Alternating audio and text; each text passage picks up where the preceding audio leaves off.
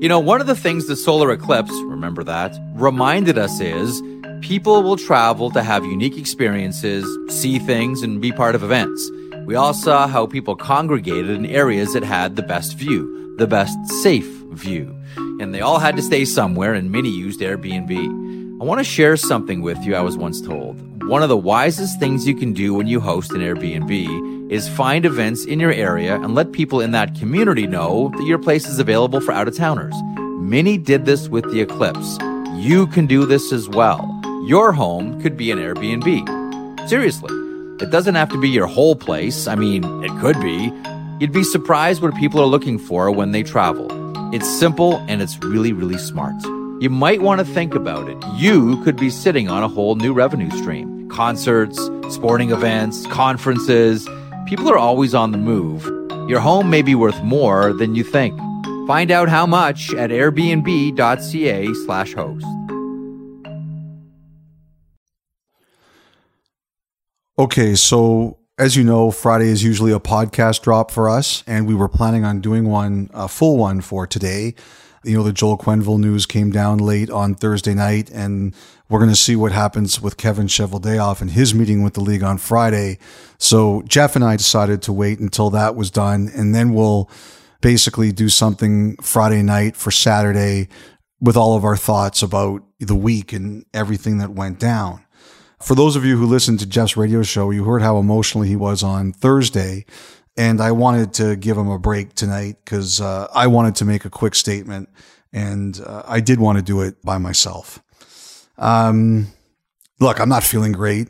You know, I accept all criticism and complaints for how you feel or don't feel I handled this over the past uh, few weeks. I don't really look at social but I'm I'm not going to block my replies or send any angry DMs or mute or block anyone.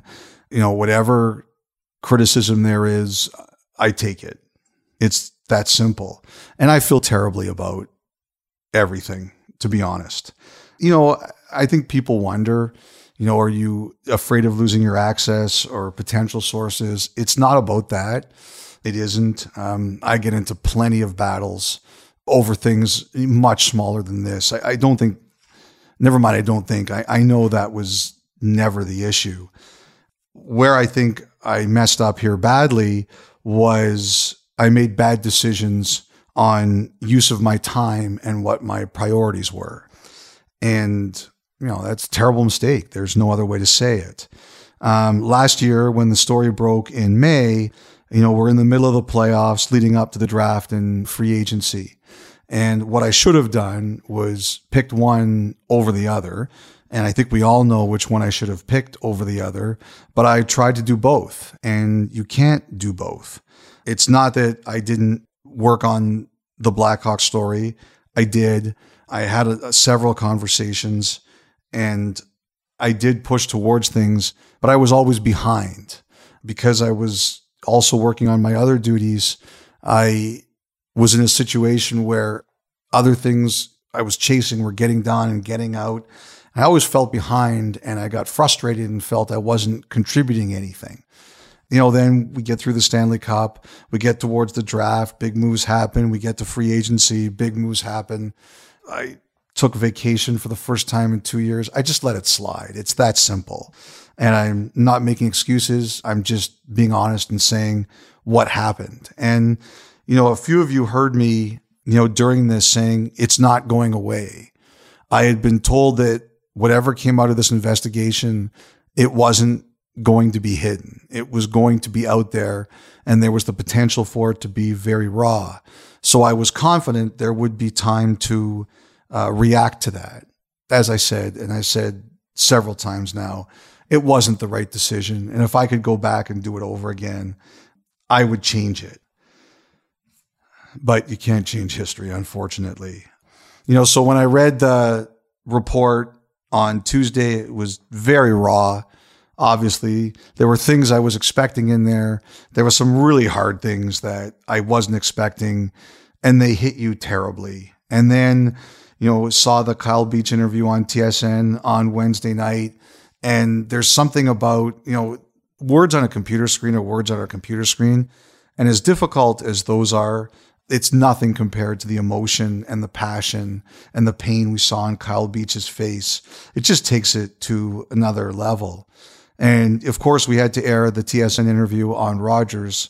And I don't have any problem with that. I think it was 100% the right thing to do. But it was also embarrassing for us. And I'm a senior person at Sportsnet. A lot is asked of me, a lot of is expected of me, and I have to wear a lot of that. Um, and I do. I feel terribly about it. Like I said, I do. And um, there's going to be a lot of talk at our place about how to make sure this doesn't happen again. And it's not only about what other people need to do, it's what I have to do. And, you know, there's consequences for this beyond how badly I feel. And um, I've learned in life you don't make decisions when you're emotional. And right now I'm still very emotional. And uh, I'll come down from that uh, over the next little while and, you know, I'll make some decisions then. But, uh, you know, I, I just wanted everyone to know that I know what happened here. I appreciate all your listenership in good times and bad. I appreciate how much you read in good times and bad.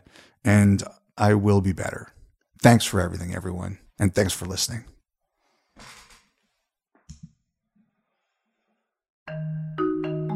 You know, one of the things the solar eclipse, remember that, reminded us is people will travel to have unique experiences, see things, and be part of events.